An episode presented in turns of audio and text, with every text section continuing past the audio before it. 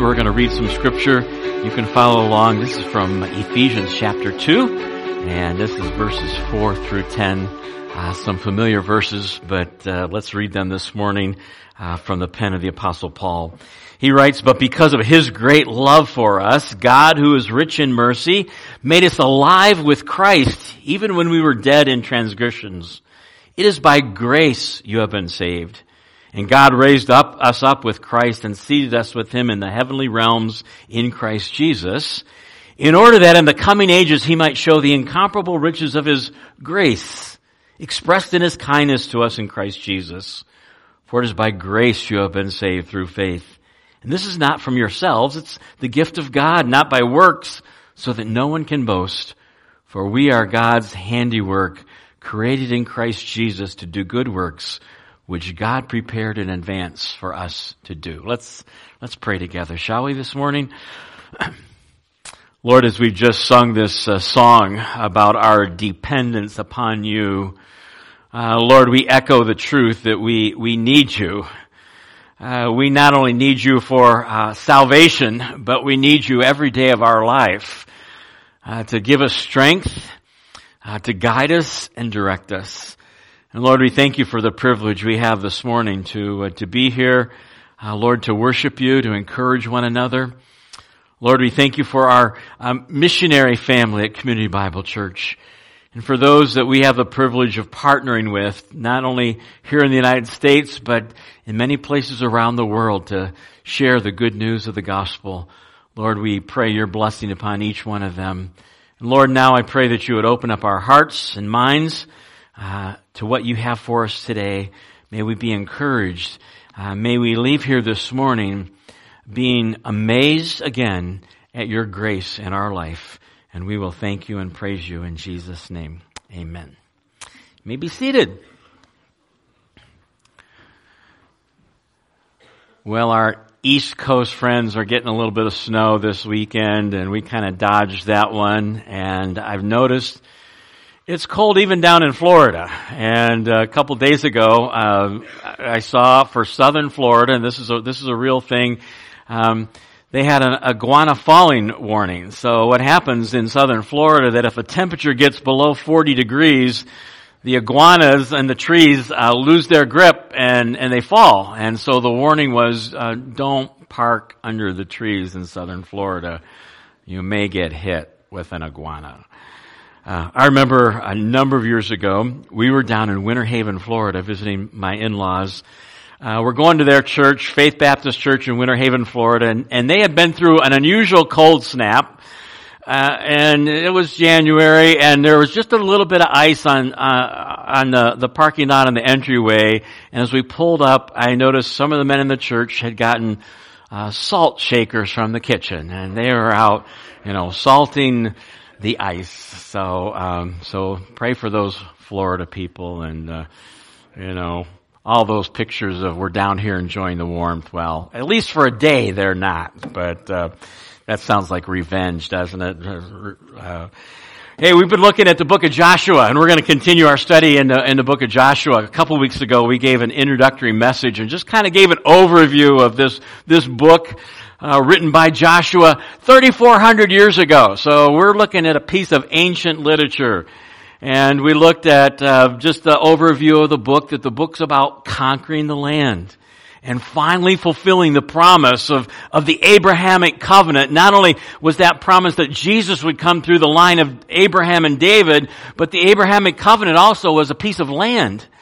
And now, um, hundreds of years after the Abrahamic covenant, uh, the, the nation of Israel is uh, on uh, the edge of the Jordan River and they're ready to go into the land under a new leader by the name of Joshua. And so the book of Joshua is all about land. The word's used 87 times in the book. It's about conquering and General Joshua uh, leads the charge and they have a central campaign, a northern campaign, a southern campaign, and uh, they, they conquer the land and uh, that's uh, what the book of Joshua is all about. And last week we looked at uh, verses 6 through 9 in a message entitled Instructions for Victorious Living. Because God comes to General Joshua and he, he gives him some words of encouragement as they're about to enter into a new lifestyle of military warfare. And first of all, he says, I want you to be strong and courageous. Uh, Joshua, be strong and courageous because I'm with you. And Joshua, I want you to obey everything I've told you. Don't depart from the right or the left and you will be blessed. Joshua, don't be discouraged and don't be afraid. And we looked at those four phrases and thought how that applies to our lives today, no matter what we're facing. Most of us aren't facing military warfare, but there's a spiritual battle going on, and we need to be strong and courageous. We need to be obedient. We need to not be discouraged, and we need to not be afraid. Well, that brings us to where we want to start this morning, and it's Joshua chapter 2. So if you have your Bibles, you can turn to, to Joshua chapter 2. And we're going to look at a message entitled Amazing Grace, the story of Rahab. Maybe the most all-time favorite beloved hymn of the church is that hymn that was written by John Newton, uh, that slave trader that came to faith in Christ. He wrote it in 1779. Uh, Amazing Grace. How sweet the sound. And there are a lot of our hymns in our hymn book that talk about uh, grace and uh, the amazing grace that God has given us, uh, grace that's greater than all our sin. Uh, and, and so we're going to think about God's grace this morning through the lens of the life of Rahab. Someone has once said that we're going to have a couple surprises when we get to heaven. One of the surprises we'll have is who is not there. There's probably going to be some people that we expected to be in heaven. And remember, Jesus said those words and I think it was Matthew uh, 25, uh, uh, depart from me, I never knew you. And people said, well, I did all sorts of great things in your name. I never had a personal relationship with you. So who's not there, but we'll also be surprised by who is in heaven. and one of the persons that the Old Testament details for us that is going to be there is a lady by the name of Rahab. It's an amazing story because Rahab is a Gentile. Rahab is a Canaanite. Rahab is a prostitute. The Bible calls her a harlot. We would call her a streetwalker today. And, and Rahab's story is found here in, in Joshua chapter 22, and it's a story of God's amazing grace in her life and in ours as well. Now Rahab's mentioned three times in the New Testament. She's mentioned in Matthew chapter 1 verse 5 in part of the genealogy of Jesus. Rahab is part of the descendants of, of or the ancestors of, of Jesus. A lot of times we like to go back and look at our genealogy and we discover, oh, I'm related to this famous person. And it kind of makes us feel good and encouraged. Well, in Jesus' genealogy, here, right, right there in Matthew chapter 1 5 is, is Rahab. In the book of Hebrews, Hebrews 11, that great chapter, the Hall of Faith, the author of Hebrews is listing all those great men and women of faith, and we read through the, their names, and here they are, Enoch, Noah, Abraham, Isaac, Jacob, Joseph, Moses, Rahab? prostitute? Yeah, she's there in the hall of faith. James chapter 2 talks about Rahab as an example of someone whose faith was demonstrated by her works and by her action. So let's jump into uh, Joshua chapter 2 and we'll discover uh, the story of Rahab this morning, and then we'll look at three or four uh, truths that will hopefully encourage our hearts this morning by way of uh, application from this uh, story, uh, this narrative from Joshua chapter two. So we're going to run through our outline, and uh, here's point number one from verse number one. It's the reconnaissance. The reconnaissance. The letter, uh, the word spy would have been a lot easier to spell, but it doesn't go with my uh, alliteration of the letter R. So we went with reconnaissance, and um, I had to look up in the dictionary how to spell it. So I think I've got the right spelling there. But here it is, the reconnaissance mission, uh, verse one. Then Joshua, son of Nun, secretly sent two spies from Shittim. Go look over the land, he said, especially Jericho. So they went and entered the house of a prostitute named Rahab and stayed there. This is fascinating uh, because this is about 40 years after Joshua himself was a spy. And 40 years earlier, when the Israelites were in Kadesh Barnea and God wanted them to go into the land, remember that Moses sent 12 spies and uh, Joshua and Caleb were the only ones that said, hey, God's given us this land, let's do it. Now 40 years later, uh, Joshua's in charge and he sends out two spies secretly. Israel's encamped near the Jordan River and they cross the Jordan River and he says, check out the land, especially Jericho. And the text tells us that they uh, somehow get into the city and entered the house of a prostitute named Rahab and stayed there. So this is an intelligence gathering mission. Uh, they're ready to go into military mode and remember that the, the land of Canaan was consisted of about 30 walled cities. There was not a unified government. There was about 30 walled cities. Each one had a king. And now Jericho is staring uh, the nation of Israel straight in the face as they're about ready to cross over the Jordan River. And so they are on a reconnaissance spy mission to find out what Jericho is like to report back to General Joshua. Now we do this today, don't we? Every major military country uh, spies on each other. They do it in a much more sophisticated way. We have uh, satellites all over and all, all the countries, major countries of the world do. And uh, they're watching. How do we know that there's a hundred thousand plus Russian troops on the border of Ukraine this morning? Because we've got satellites and we've seen them moving and positioning themselves and it's got the world's attention. What's going to happen? Is Russia going to invade Ukraine? Um, how do we know that? Because we've we've got these satellites. Well, back 3,400 years ago, they spied the old-fashioned way, and uh, Joshua sends these two individuals in, and the text tells us that they end up at Rahab's house. You might think and ask the normal question like, how did they choose Rahab? How did, or why did they end up at Rahab's house, which was right on the, the wall of, uh, of Jericho there? And the Bible's silent on that. So we just have to have some speculation and say that in the providence of God and God's sovereignty, somehow He directed these two spies, and we don't know their names, they're not named, He directed these spies to Rahab's house. And the text in uh, Joshua chapter 2 verse 1 says they went and entered the house of a prostitute named Rahab and stayed there. Now some have speculated uh, that this Hebrew word that's translated prostitute in Joshua chapter 2 verse 1 has a secondary meaning and interpretation and some commentators say, well, another interpretation of this Hebrew word is innkeeper. And so they try to soften this story and say that Rahab was simply the innkeeper in Jericho. Well, when we go to Hebrews chapter 11 and when we go to James chapter 2, both of those texts talk about the prostitute Rahab and the meaning in the Greek word there, there's no ambiguity there. Rahab was a prostitute, was a harlot. And uh, these two spies uh, end up at the house of Rahab. Now let's look at the request by the king as we just kind of work through this, this story and this narrative in, in verses 2 and 3.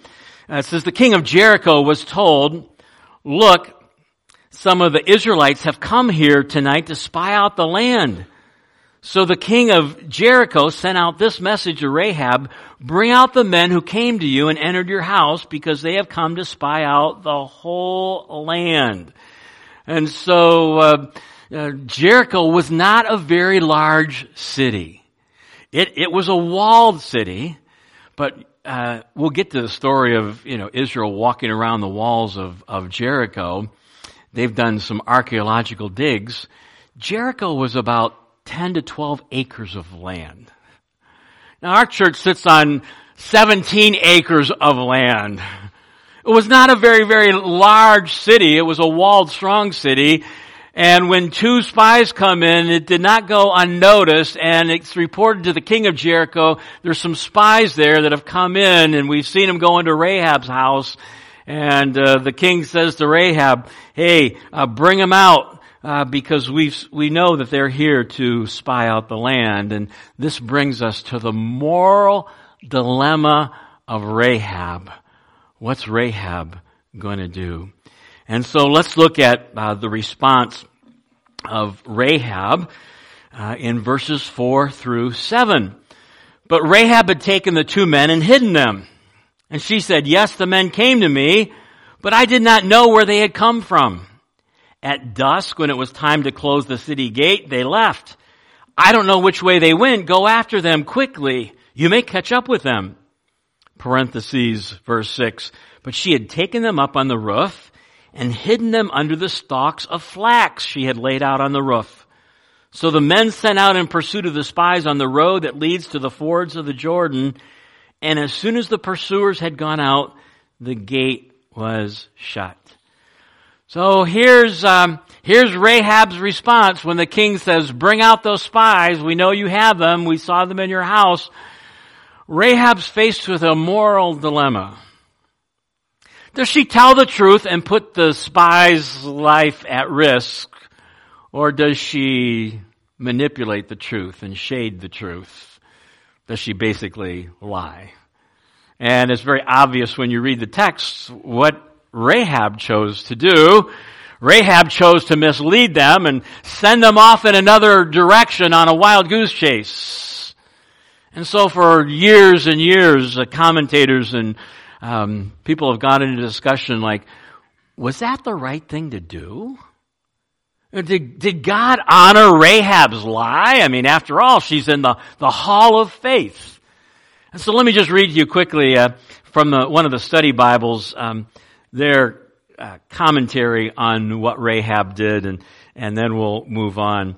Uh, this is from the Nelson Study Bible. The Bible clearly condemns lying. That's, that's all through Scripture.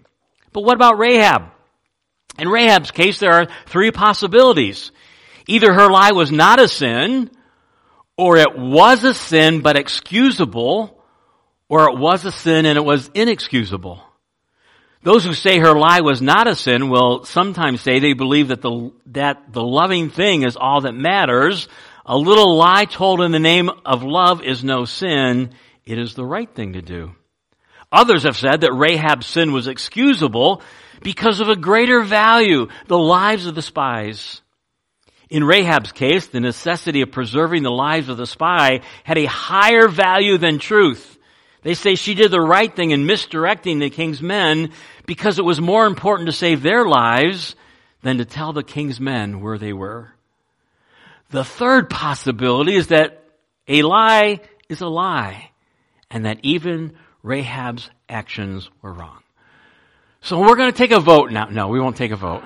Won't take a vote. Here's, here's what Nelson Bible has to say. We must be careful to make a distinguish between Rahab's faith and the way Rahab expressed it. The Bible praises Rahab because of her faith, not because of her lying. Ah, it was Dr. Bob Jones Sr. that made a statement. He said, it is never right to do wrong in order to do right. It's never right to do wrong in order to do right. And one commentator writes this, to argue that the two spies would have perished if Rahab had been truthful is to ignore the option that God could have protected the spies in some other way. The lie of Rahab was recorded but not approved. So we need to remember when we read scripture, just because scripture records a narrative and records an action doesn't mean that God approves it. And so uh, Rahab lies and she misdirects. Now I need to maybe give Rahab some grace. We're going to find out that she's a new believer. We're going to find out that, that, that she's a, a new, new believer in this God Jehovah. And, uh, but uh, the response of Rahab was to lie. Well, let's look at uh, Rahab's recognition of the true God Jehovah. And this this is exciting because this is this is Rahab's uh, statement of faith and statement of belief. Um, earlier this week, um, our oldest grandson Shane, and he's he's nine years old, and uh, he he asked me. He says, uh, "Grandpa, are you a Christian if you believe that Jesus died on the cross for our sins?" I, thought that was a good question from a nine-year. Are you a Christian if you believe that Jesus died on the cross for our sins? And here's what I told Shane. I said, "Well, you have to believe that, but guess what? You also have to receive that." Uh, it's not just intellectual head knowledge, knowing that Jesus died on the cross for our sins, but it's what personally receiving that and, and personally uh, accepting the, the, the gift. And so, yes, you need to know that Jesus died on the cross for our sins, but you also need to what uh, embrace it by faith and, and endorse endorsing the check and cashing it and saying, yes, this is for me. And so um, we need to be careful when we're trying to think about is a person, what makes a person a Christian? It's not walking an aisle. It's not raising a hand. It's not signing a card. What it is, is when, when a person's heart belief and faith is put in Jesus and Jesus alone to be their Savior and their sin bearer, and God sees our hearts and, and He's ultimately the only one that knows.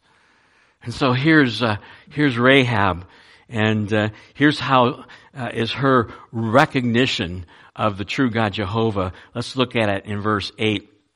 Before the spies lay down for the night, she went up on the roof and said to them, so here it is. She's already misdirected the, king's men. Uh, these spies are up on the on the roof on the wall of Jericho. They're hiding under these stalks of flax, which are about three or four feet long. And before they go to sleep for the night, here's what Rahab said, 3,400 years ago. I know that the Lord has given you this land and that a great fear of you has fallen on us so that all who live in this country are melting in fear because of you. We have heard how the Lord dried up the water of the Red Sea for you when you came out of Egypt 40 years ago. And what you did to Sihon and Og, the two kings of the Amorites east of the Jordan, whom you completely destroyed. That was more recently, um, that had happened in the last several weeks. When we heard of it, our hearts melted in fear and everyone's courage failed because of you. For the Lord your God is God in heaven above and on the earth below. That's quite a declaration of faith from a, a Gentile Canaanite prostitute.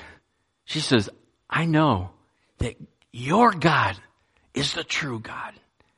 And what's interesting here when you, you read through verses 8 through 11 and, and the two um, verses that I want to point out and the words are uh, the word Lord in verse 9 and the word Lord in verse 10. And, and in my Bible, which is an NIV Bible, uh, the word Lord there is capital L, capital O, capital R, capital D. And when that uh, capital letters are used for the word Lord, uh, she is using the word Yahweh. That's that's the that's the personal, uh, significant uh, name, covenant name of God. When when she says, "I know that uh, the Lord has given you that land," she said, "I know that Yahweh, I know that your God Yahweh is the the true God." She uses the word Yahweh. You know, sometimes when um, we hear people talk, and maybe um, maybe it's somebody on television, and and they're given a uh, some sort of testimony of something that happened, a sports athlete or something. Sometimes you can kind of tell a little bit about maybe where they are in their understanding of who God is by the term that they use for God. And uh, I've, I've seen some interviews where uh, maybe an athlete wants to give credit to God for something and they'll say, well, you know, the man upstairs helped me. like, okay, the man upstairs, all right. I've also heard some athletes give testimony and praise to God and they'll say this, I want to give thanks to my Lord and Savior, Jesus Christ, for all He's done for me. Now there's a difference between the two, and ultimately God is, God is a judge, but, but sometimes you can kind of get a sense of where a person is at by the, the term that they use and how they talk about God, and, and this is one of the clues that tells us that, that Rahab has made a true conversion of faith. A lot of commentators believe that she made that conversion and, and belief long before the spies got there.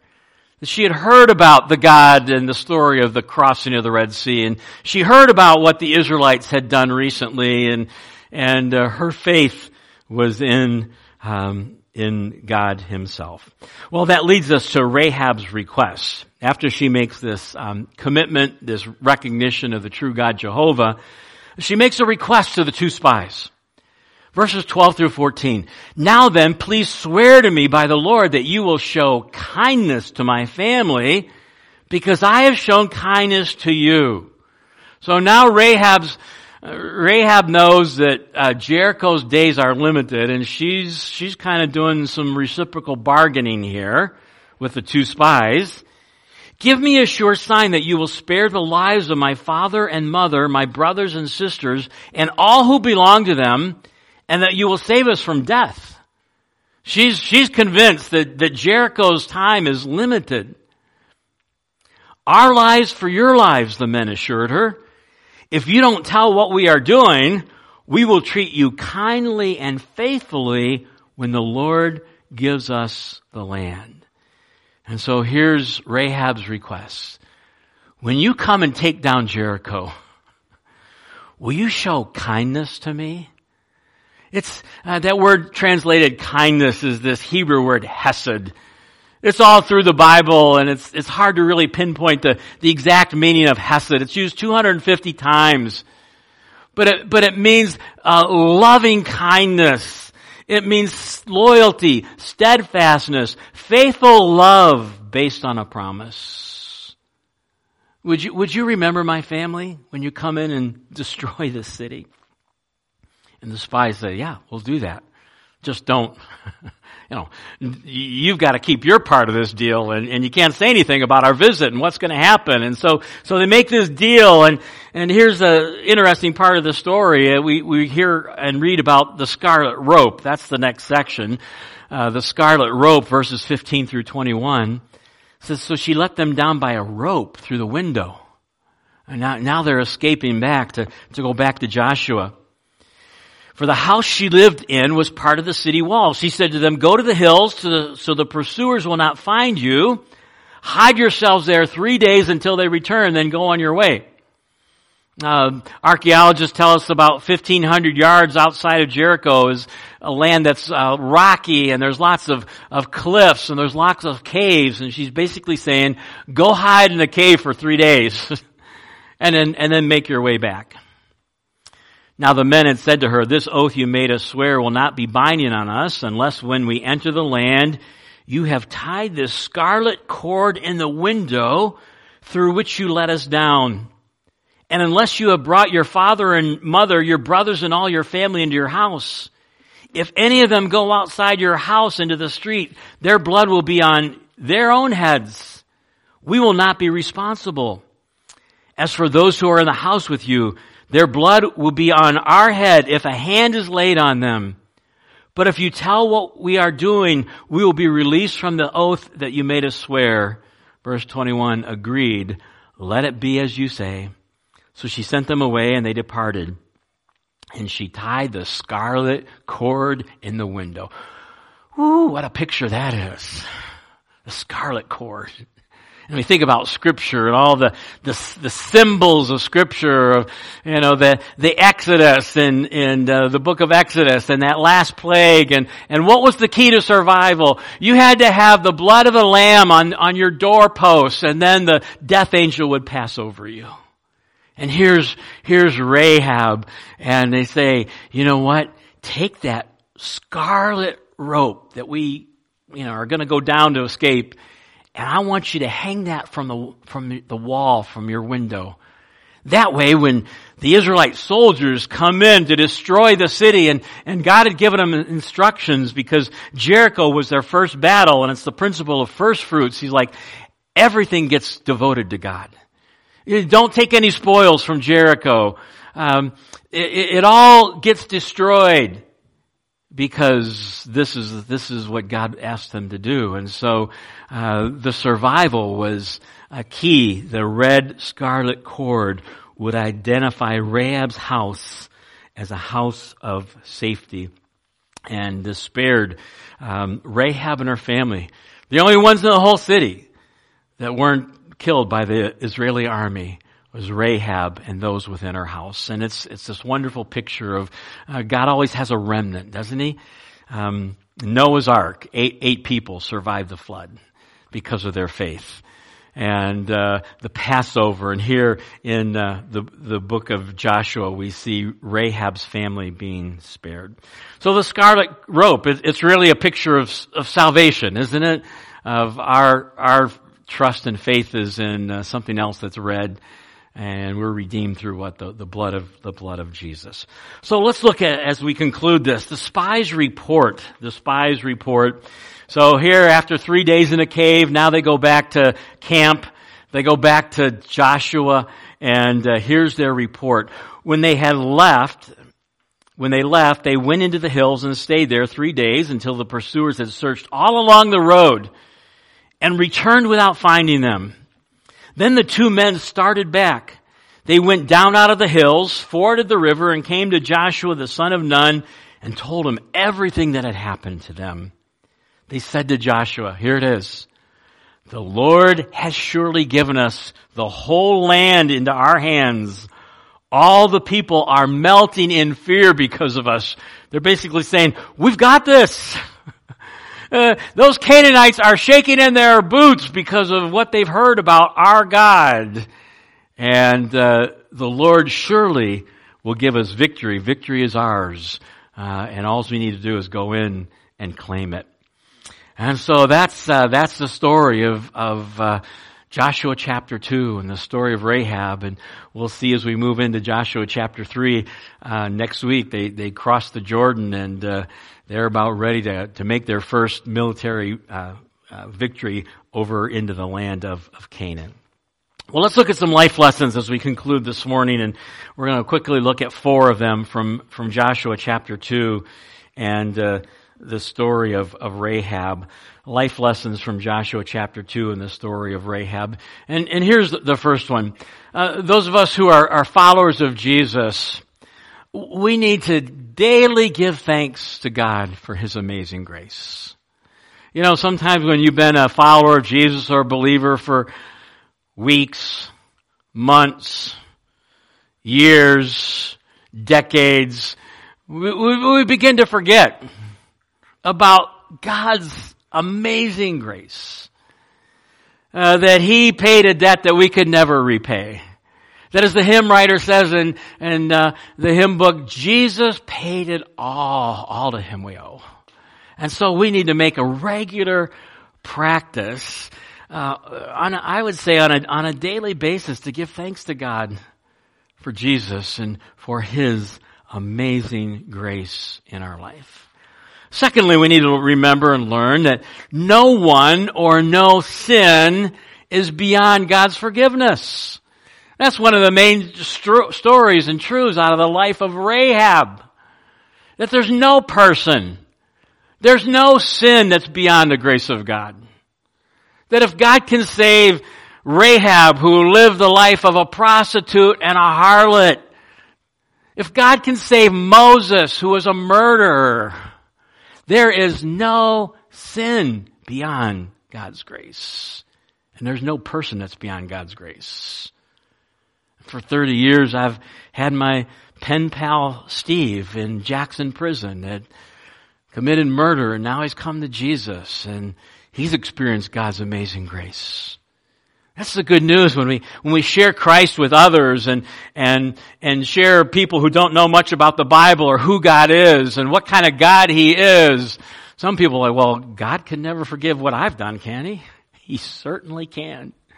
There's no one or no sin this beyond God's grace. And the apostle Paul, when he writes in 1 Timothy chapter 2, and he's writing to his, his son in the faith, Timothy, and he, he's just overwhelmed by God's grace in his own life. And he, he, he says, um, I'm so thankful that God put me into ministry This is 1 Timothy 1. Even though I was a blasphemer and a persecutor and a violent man. I mean, he was, he was pulling Christians out of their homes and taking them to Jerusalem and, and putting them in prison. I was shown mercy. The grace of our Lord was poured out on me abundantly along with the faith and love that are in Christ Jesus. Here's a trustworthy saying. Jesus Christ came into the world to save sinners, of whom I'm the chief. in Paul's eyes, you're like, I, I'm sinner number one. And God forgave me. No one or no sin is beyond God's grace. So who is it in your family? Who is it in, in your sphere of influence that you, you think about and think, they'll never come to faith in Jesus? And maybe we've stopped witnessing and maybe we've stopped praying for them and, and kind of written them off. We need to remember no one is beyond God's offer of salvation and God's grace. Number three, one of the evidences of genuine conversion in a person's life. So, what are the, what are the marks? What are some signs that a person has truly been born again? One of the evidences of genuine conversion is a concern for the spiritual welfare of others. Uh, that's a mark that a person's truly been born again. And we see it in the, in the story here in, in Joshua uh, chapter 2 when Rahab says to the spies, uh, I, am a believer in Yahweh. I'm a follower of God. But guess what? Uh, would it be okay if, if I go and talk to my family about what's going to happen? Would it, would it be okay if, if, uh, I bring my father and my mother and my brothers and sisters and, and their family. Can they come into this house of safety?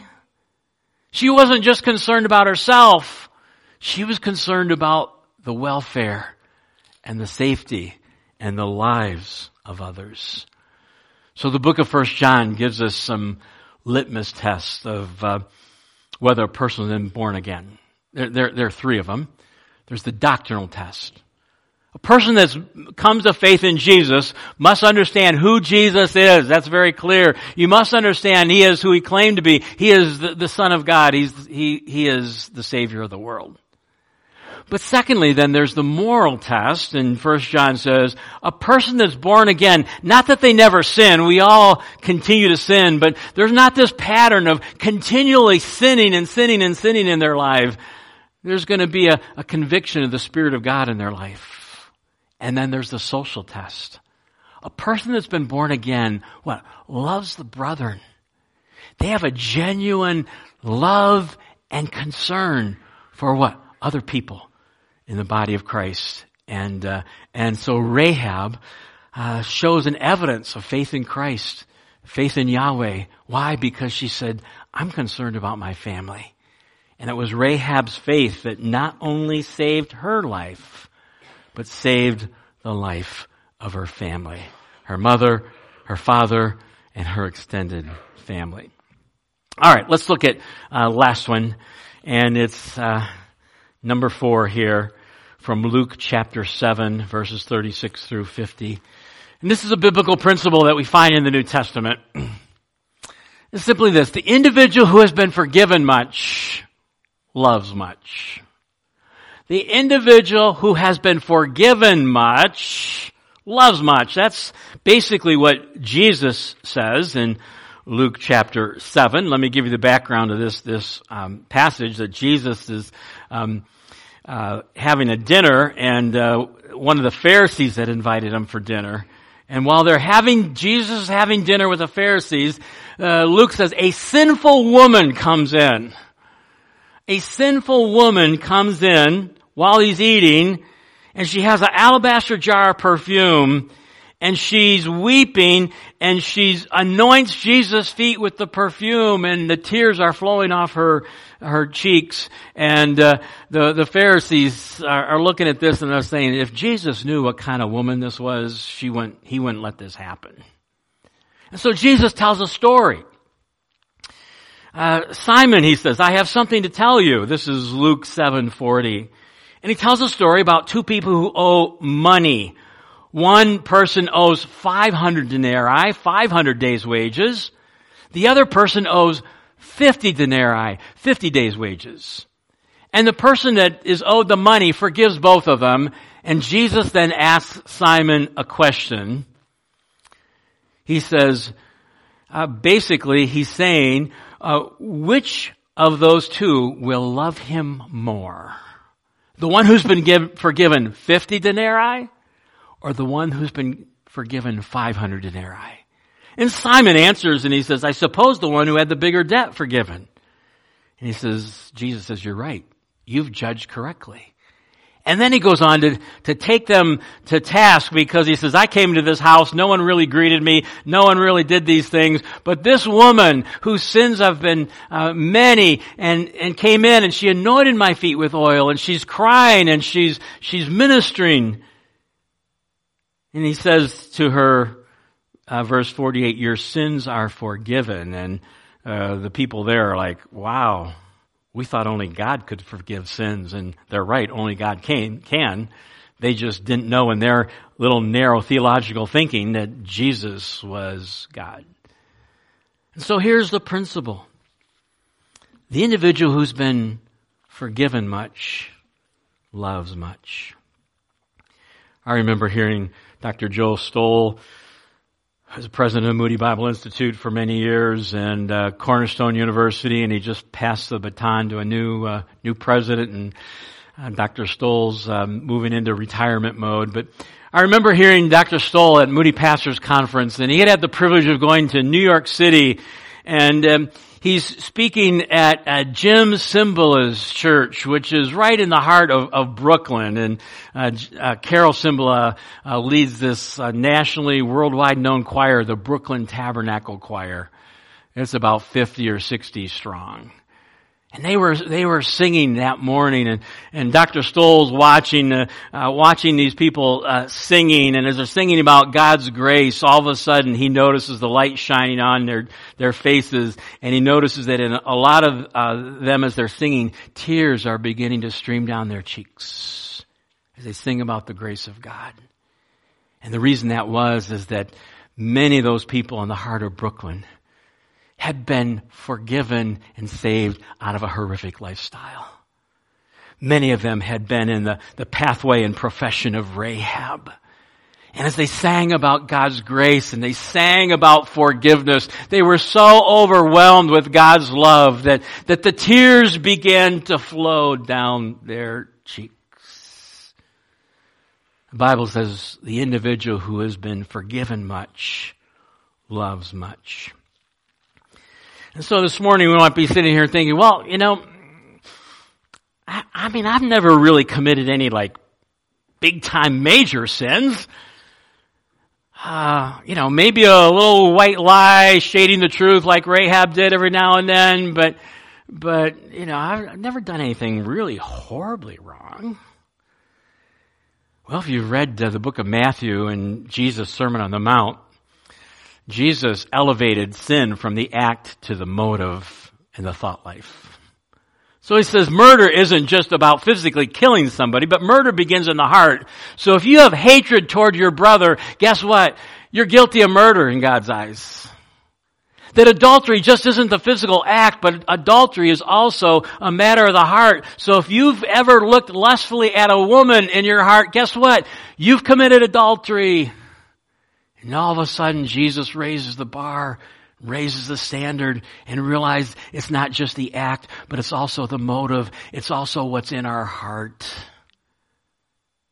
Whoever's been forgiven much loves much.